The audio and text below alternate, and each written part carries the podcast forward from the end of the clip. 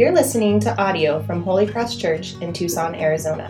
To find more resources and learn more about our ministry, please visit holycrosstucson.com.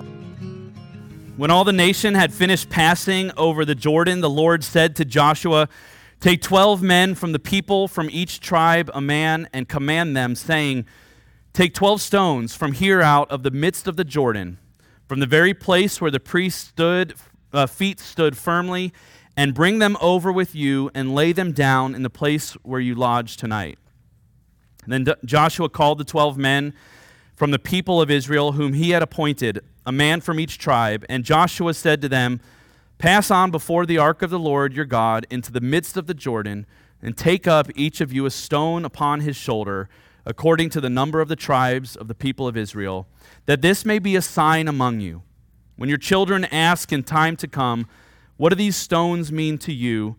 Then you shall tell them that the waters of the Jordan were cut off before the ark of the covenant of the Lord. When it passed over the Jordan, the waters of the Jordan were cut off.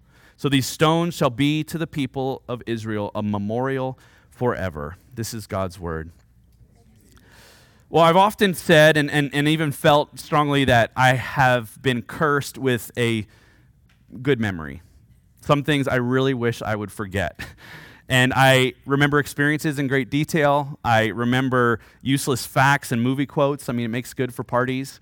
Um, I remember TV commercials from the 90s, like, we'll just like in detail. It just, it really bugs me. I remember details of a room. If I just go into it once or twice, I can just remember where things were. I remember how to find the area of a circle, you know, pi times the radius squared. But you guys knew that. Um, I just remember things that just st- stick in my mind. Um, I have a good memory, but obviously I don't. I, I, do forget things a lot. I don't have a great memory all the time. I forget what I'm supposed to pick up at the grocery store. Um, I forget sometimes why I walk into a room. I forget lots of things.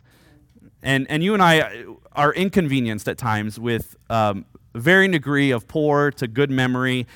And Joshua 4 exposes a great enemy of the faith of God's people perhaps maybe even greater than uh, human armies and natural circumstances and physical dangers and even a raging river that they need to cross is a greater threat of the forgetfulness of God's work in their life. A greater threat than all of that is a poor memory of what God has done for them. A.W. Pink was an English uh, Bible teacher about 100 years ago, and reflecting on Joshua 4, he says this, and I love what he says about Joshua 4. He says, Joshua 4 is a sermon written in stone. Literally, right? It's a sermon uh, meant to tell a story uh, through this physical memorial of stones. These stones, which God commands his people to gather together, were meant to be a sign and a memorial to the powerful and faithful work of God towards them during this season of their life. And they were commanded to remember, they were commanded to gather these stones. So, this is a sermon set in stone that is meant to never leave us, that we are to remember.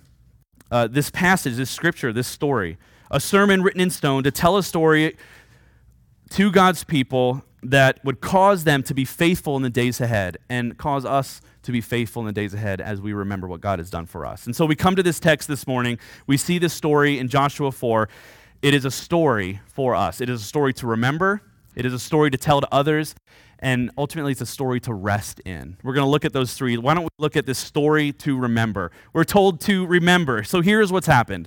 Here is what has happened. God's people have crossed onto dry land from the east side of the Jordan over to the west bank of the Jordan River. And they have done this as the priests have taken the Ark of the Covenant into the midst of the Jordan River, and the sides of the river, the walls swell up and pile up, as we're told, and they walk on dry land, just as they did through the Red Sea after they were rescued from Egypt. And now all of God's people, all of Israel, stands on the west bank of the Jordan River, adrenaline pumping, heart racing, celebrating that 40 years of wandering and waiting and the promises that were made to Abraham and Isaac and Jacob and Moses and Joshua have now become a reality. They stand in the promised land that God promised to give to them.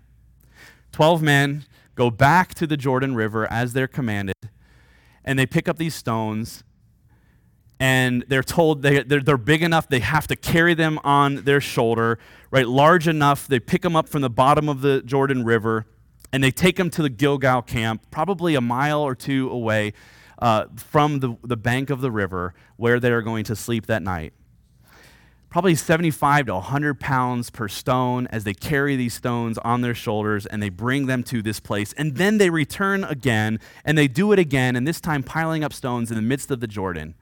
And then the priests, they're standing there in the middle of the river the whole time. And then, as soon as they cross the river on dry land and enter into the banks, the west bank of the Jordan River, the walls of the river come crashing down and the river flows just as it was before, burying the stones there to where they are to this day, under who knows how many miles deep of sediment and things like that.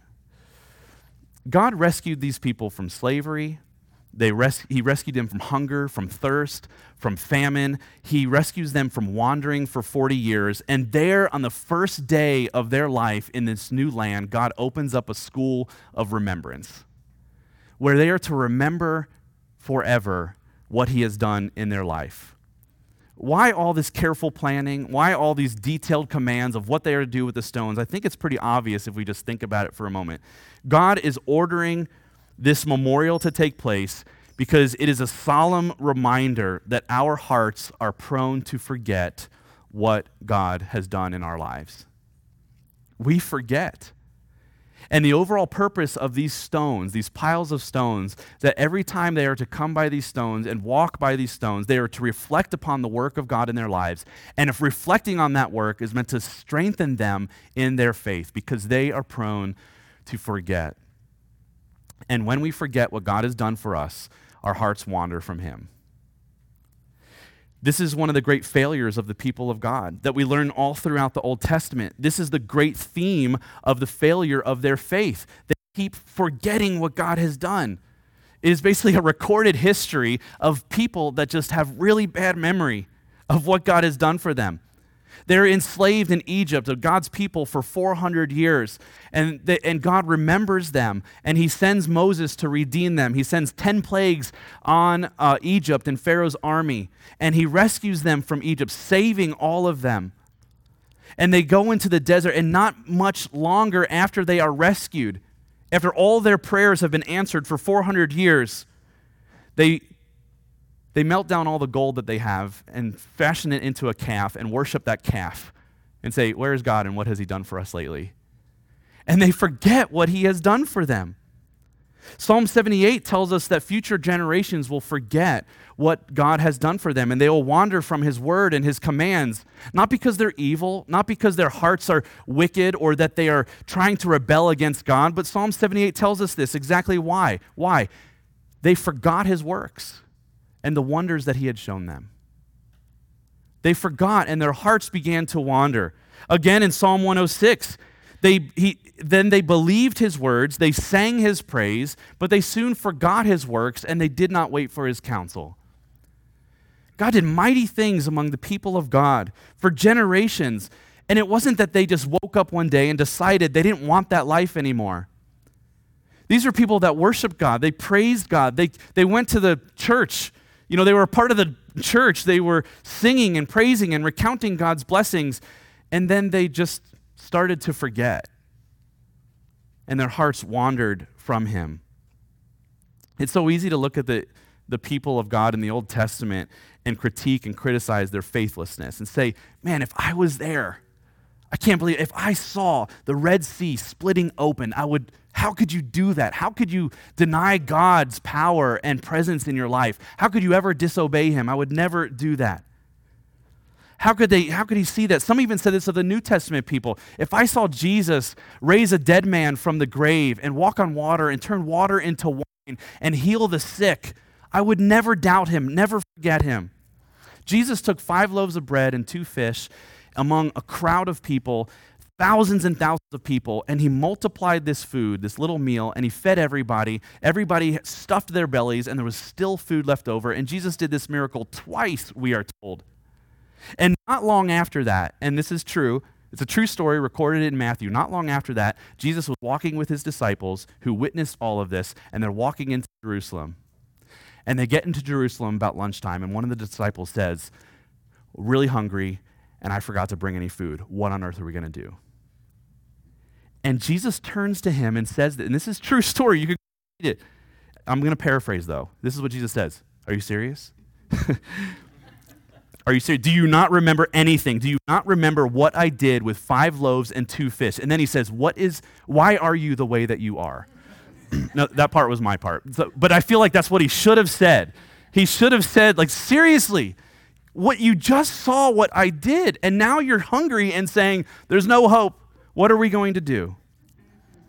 They forget, and so do we. It's critical to the faith of the Israelites that they have a living sign, a monument, to remember what God has done.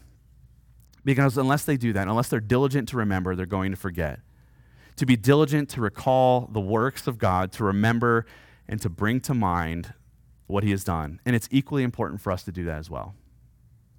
Because when we forget, we start relying on our own strength, we start relying on, on, on chance, we start relying on good things to happen to make us feel better, we start relying on our own character or the character of others, we forget what God has done. So, what are our stones? I mean, what are the stones that God has given to us? Well, one is God's Word, God's story in the permanent written form for us to come back to every single day, wherever we are, to hear of his story and to remember what he has done, to soak in his word, and to be retold stories over and over and over again. I hear a lot of people say this, and I've said it before myself. When they come to God's word and they open up the scripture and say, I just don't get a lot out of it. I just don't, it's just dry. It's hard to read. Sometimes you come to God's word and you will not get an emotional experience. And sometimes you go to God's word just for the purpose of remembering what he did. And that is enough. Because remembering what he did, it reminds us of his character, what he did and what he promises to do, and we learn about who he is and how he will be faithful to do everything he said he will do. He will not give up on us. Because the God who parted the Red Sea and rescued his people and parted the Jordan River is the same God who speaks into your life today through the stories that we read in his word. Remember, this book is, is, is not primarily a story about you and I. This is a story about God and how he makes all sad things come untrue. It, it is a story of God revealing his nature and character and mighty works to us. This is a story from, from, from front to end, to, from the beginning of the story all the way to the end of God and his mighty work to save a faithless people. It is not a story about you and I becoming morally good. Now, there's a lot of morality in it, but it's not primarily a book of morality. It's not just about history. I'm sure there's a lot of history in there, but it's not just a history book. It is about remembering what God has done and who He is. It's not about a story about just becoming stronger or more righteous, but about remembering that God is mighty, that He is righteous to save in all of His ways, and He loves us despite our failures. His word is, is, is, the, is, a, is, a, is a, a memory stone for us to go back to and say, now I remember, I forgot that. Not just the story, but I forgot God's endless and boundless love for me. We have regular worship. It's another memory stone. We gather on Sunday morning. We get up out of bed. We set our alarm. We, we get our kids out the door. We, we struggle to, to prioritize Sunday worship, but it's this rhythm of gathering for remembrance and renewal and encouragement. We tell this story every single week. We, we come holy. We Jesus saves us. He sends us into the world to show and tell of this great story. That's why we gather. Maybe you've noticed that in our in the order of our worship. I'm just going to read the introduction to our worship bulletin. Can I do that? Okay, listen up, okay? Our worship begins with God. We gather to experience the gospel story that tells us that God is holy, we have sinned, Jesus saves, and we're sent into the world to manifest this good news in word and deed. Our service is ordered in such a way to reorient our hearts and minds around this great story. That's been there for 10 years. You ha- maybe some of you have never read it. This is our heart. We want you to know, like, if every single one of you walked out of the doors of this church, I should be able to chase you down and, and ask you the question what on earth just happened in there? What was this all about? And we would want you to be able to tell this story back to us. Well, God is holy. We have sinned. Jesus saves us. And this grace is supposed to overflow from our heart into a life lived to his glory and joy. And I'll say, Great, come back next week and we'll tell it again. That is the purpose of our gathering. So our Sunday is, is a reminder that because we forget. We forget throughout the week. We get caught up in, in, in all of our responsibilities and cares. The Lord's Supper is a visible memorial stone for us. We, it's, it's a visible expression of these invisible realities of what God has done for us through Jesus Christ. And we are told when Jesus institutes this meal for us, he says, This is my body, this is my blood. Eat of it, drink of it. And he says, Do this in remembrance of me. As often as you eat and drink of this, you proclaim my death until I come back. So Jesus is instituting this memorial stone for us to take of this meal that every time we come to this supper, we reorient our hearts and minds away from our own self sufficiency and own pride and onto the righteousness and love of God shown to us in Jesus Christ. Our testimonies are memorial stones, the work that God has done in your life. We call to remembrance. Our testimonies, our own story of redemption and rescue are stones of memorial that we can remember. Some of us forget. You know, not just the moment that you were saved and became a Christian, but even the monuments throughout your spiritual walk that if you actually took time and asked and thought through how have I seen God work in my life? Uh, I've done this might be a good thing for you to do. I've done this actually on numerous occasions. I'll go out into the desert, I'll be alone for an entire day, and I'll just start at my earliest memory in a notebook. What's the earliest thing I can remember?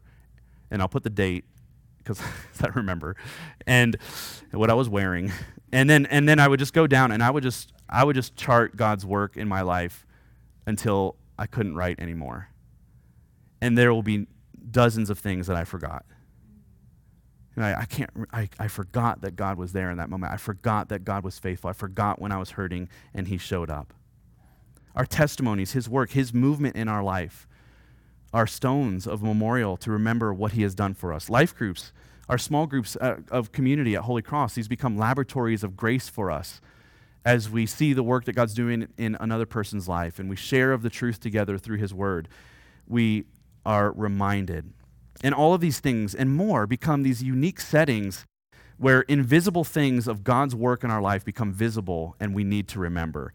Now I get it, right? This is it's so typical, right? For a pastor to tell you, read your Bible, come to church more, go in a Bible study, right? It's just so typical. Of course I would say those things. Pretty predictable. It's like an auto repair guy saying, your, you know, your cabin air filter really needs to be changed. And you're like, I think I'm all right, you know? And maybe you're thinking, okay, I know there's lots of things that the church offers, but, I, you know, I, I'll pick and I think I'm okay. Why do we do any of this? Uh, we do not invite you into just a frenzy of spiritual activity just for the sake of being spiritually busy. We invite you into things to help you remember, deliberately forcing yourselves to intentionally contemplate and reflect on God's work in your life is to the benefit of your Christian faith. And to forget to intentionally contemplate the work of God is to the detriment of your faith, to your Christian faith in your life. And here's the difficult thing about remembering we never remember what we forgot. Okay, let, let me explain. If I asked you, what have you forgotten about the work of God in your life? You will reply, I don't remember. okay, all right, you're with me? You can't remember what you forget. That's the weird thing about forgetting. We re- but we remember when we come to the stones. And we can't help but, but remember. We come to the stones and we say, uh, now I know why that's there. I forgot, but now I remember. It jogs our memory, it brings to our mind and to our hearts the work that God has done. We come to God's word and we are retold the stories of his faithfulness for our rescue over and over and over again. And this strengthens our faith. It doesn't just give us a stronger mind and a smarter mind to know the stories of God, it strengthens our faith. we need to remember. These stones were vital to the growth of God's people in their faith. They were obedient to do it. And imagine, imagine just the generations that went by as they walked past these stones.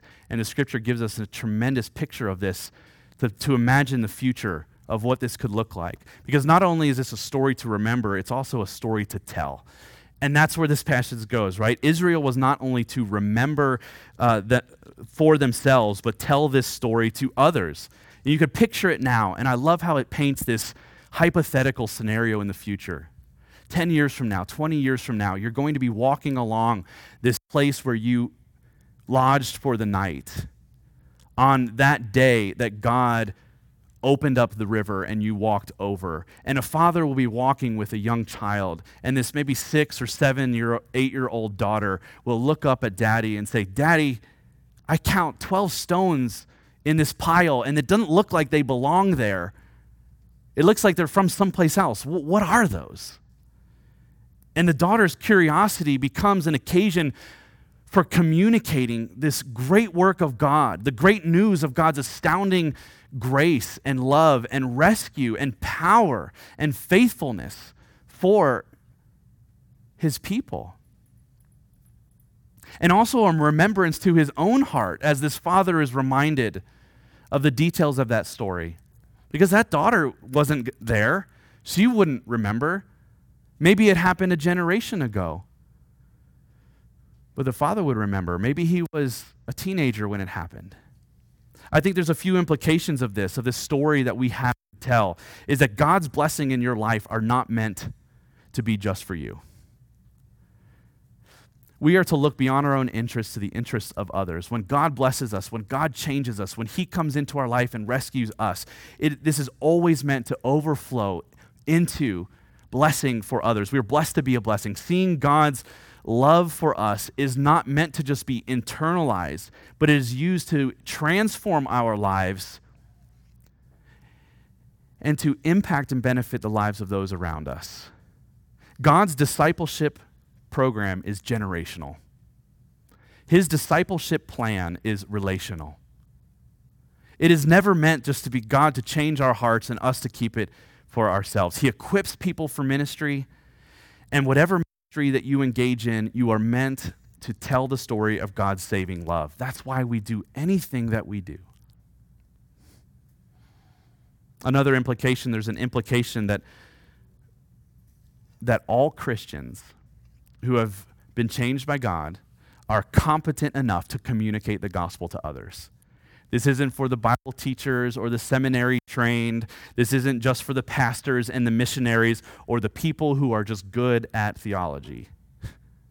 This is for anyone. Some, sometimes the only qualification that you have to teach the gospel to others is your personal testimony. Think of these people who have crossed the Jordan River, a million people. That's, that's, the, that's the estimation of some. A million people crossed the Jordan River. And this is the only testimony that they don't have the Bible, they don't have a class, they don't have these documents. What they have are this. We were, we were on that side of the river, and then we got on the other side of the river, and it's all because of God in the middle. That's all that they have. And that's it's funny. This passage in, in Joshua 4 actually tells this story twice. At the end, we didn't read it, but it reiterates it almost word by word. This is the story you're supposed to tell. We were on one side, we got to the other side, and it's all because of God in the middle. And sometimes that's the only information we have, the only qualification we have is a life that we know that has been changed by God. Think of these people crossing the Jordan. Think of the man born blind in the New Testament man born blind, he's blind his whole life, and Jesus touches his eyes, and now he can see. And he is interrogated by the religious leaders at the time and says, Tell us what happened. What on earth happened? And he says, I don't really know who this was, but here's all I can tell you. I once was blind, Jesus touched my eyes, and now I can see. What else do you need to know? Go talk to him about it.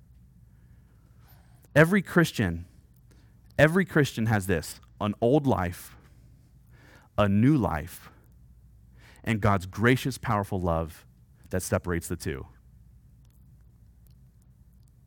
Have you contemplated that reality even for your own life? An old life, a new life, and God's gracious and powerful love that separates the two. This is the implication that we have a story to tell. And we are able to tell it better when we spend more time remembering truly the implications of what God has done for us. Another implication, and third, is that Christians ought to teach the gospel to children in the nursery on Sunday mornings for, for, at church. Sorry, I tried to do that with a straight face. You guys didn't think that funny.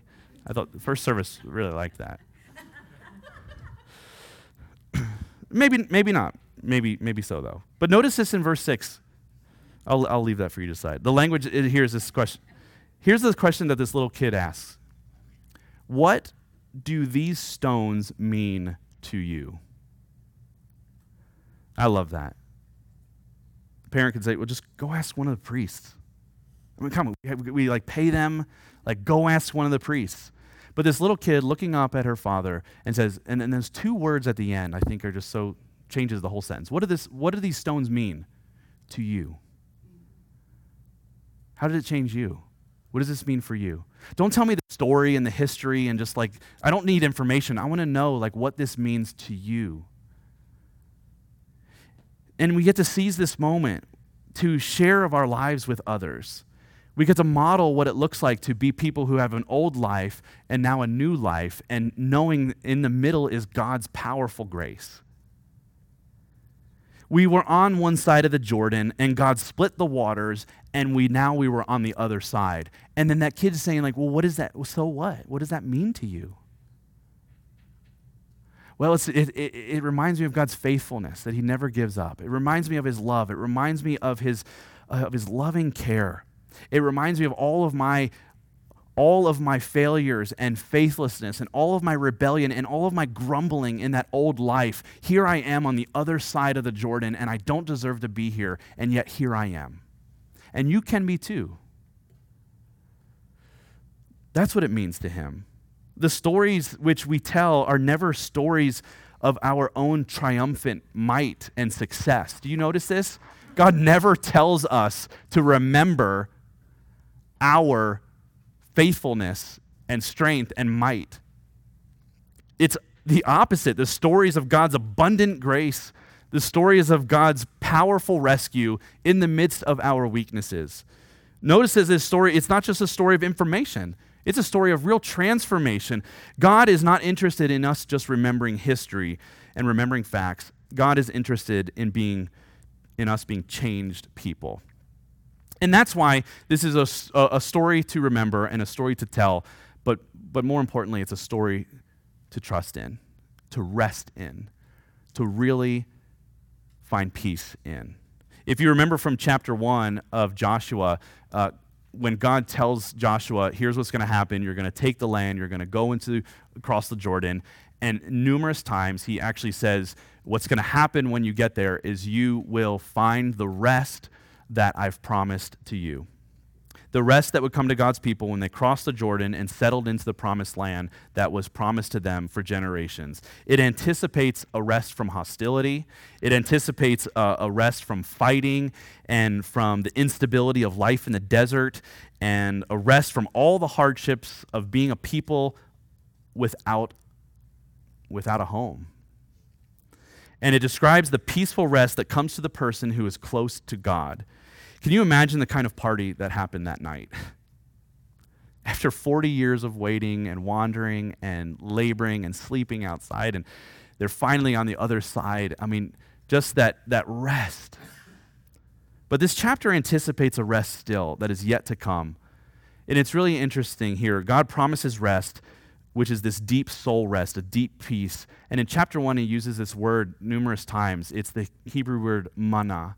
And it's this deep soul rest, a beautiful word, rich in imagery of, of the soul of a person that finally exhales and is just at peace. But there's a word in Joshua 4 that he uses twice that isn't that kind of rest. It's the word lodging. It's dry, it's emotionless. It's just like, this is where you're going to sleep. It's like, it's just a two star hotel, there's a bed. That's it. Because there's this still in this passage an anticipation of the rest that is yet to come that they have not found yet. Um, there's still a deep anticipation of rest coming to God's people. And it comes after all the work has been done, and the work isn't done yet. Moses couldn't finish the job. Abraham couldn't finish the job. Isaac couldn't finish the job. Jacob couldn't finish the job. Moses couldn't. Joshua couldn't. They still can't now, even though they're on the other side of the Jordan River. The job is still not done. You and I can't finish that job either. Every great work of God and every great every great action was all meant to anticipate this greater rest that can only come through the accomplished work of Jesus on the cross. Jesus takes upon this, this kind of rest and even he applies it to himself and he says, The kind of rest that was promised to them is only found in me. That's why he was killed. Because the people that were hearing him say this sort of thing said, Are you greater than Moses? Are you greater than Joshua? He said, Yeah. But not in the way that you think. Every great work of God anticipates the great work of Jesus on the cross to give us that kind of permanent soul rest that can only be found in Him. The greatest work of God is the victory of sin on the cross through Jesus Christ, where He gave His life for us the greater miracle than rescue from Egypt, the greater miracle than crossing the Jordan, is that Jesus loves us and gave himself for us. And here's the clue on the night that Jesus was betrayed, he had a meal with his disciples. And it's known as the Last Supper, right? You know this story. He breaks bread, he pours out wine, he offers the bread to his disciples to eat it he offers this wine to his disciples to drink it, and he says, This is my body broken for you, this is my blood shed for you. Do this in remembrance of me. Every time God did a mighty work, he said, Here's what you are to do to remember my mighty works. And every time he did a mighty work, he said, Remember my mighty work. Remember do this in remembrance of me. Do this in remembrance of me. And every spiritual leader, the best that they can do is say, Do this in remembrance of him. Do this in remembrance of him. No one is bold enough to say, Do this in remembrance of me, except Jesus. Because Jesus is the mightier work, He is the greatest work. He is God in the flesh coming to us and saying, Everything that has been done has been for this purpose, for you to know that I must die for you. Do this in remembrance of me. The great sin of God's people is to not remember what God is, has done for them. And here in Joshua 4, the memorial stones are there to remind them of God's great work. And these stones are not to remember the work of the priests, they're not even to remember the faithfulness of, the, of God's people, they're not even to remember Joshua or Moses. They're to remember the faithfulness of God. And at the Last Supper, Jesus takes these memory stones in the form of bread and wine and says, Whenever you eat of this, remember what I have done for you, and you will find rest. Jesus is claiming to perform this greater work that Moses and Joshua and you cannot do if you want to find that rest, if you want to enter into God's rest, you must delight in the satisfaction of Jesus' completed work. To take the judgment of God for sin that meant to be poured out for us, that is poured on Jesus instead.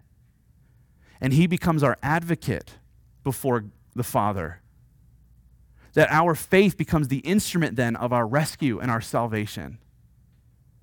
What is the work? The work is Him giving His body as a substitute for us. The ultimate work of God for our rest is the work of Jesus on the cross for our sins. In John chapter 6, the disciples asked Jesus, Well, then what's the work that we need to do? And he says, Okay, you want to work? Here's the work you need to do. Here's the work. Believe in me.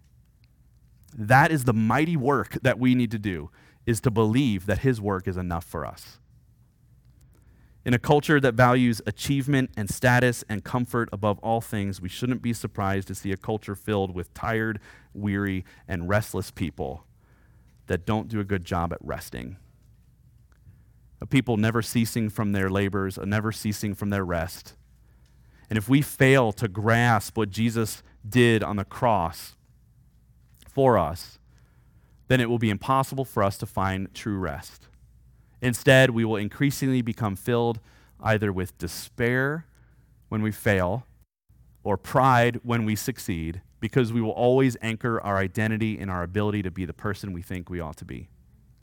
Here's the person I need to be. Here's the person that God has told me to be. And when we do feel like we do a good job at that, we're going to be boasted up in pride and boosted up in pride. If we fail at that, we're to say, well, I'm just despairing and I'm a horrible person. I need to get my act together. Never resting, always working. But Jesus says, I completed that work for you. It's so important to know the story of Joshua because it is a foundational model of salvation it is a model and picture of how God saves his people. And throughout these stories, whether it's Egypt or Joshua or any of the other great stories of the Old Testament, God is making it very clear that we are only saved through the mighty, powerful grace of God. And it is our deliverance from the power of sin and suffering of all manner of weariness that we experience when we trust in Him and remember Him. It's not a story about, you know, a particular people very long time ago that is just really amazing, but it's a story about how God fulfills his promise to bring salvation to his people. Yesterday and today and forever. The God who remembered the people in Egypt, the God who helped the people cross the Jordan, is the same God who sent Jesus to be our Savior, who remembers his promise to free us from slavery to sin.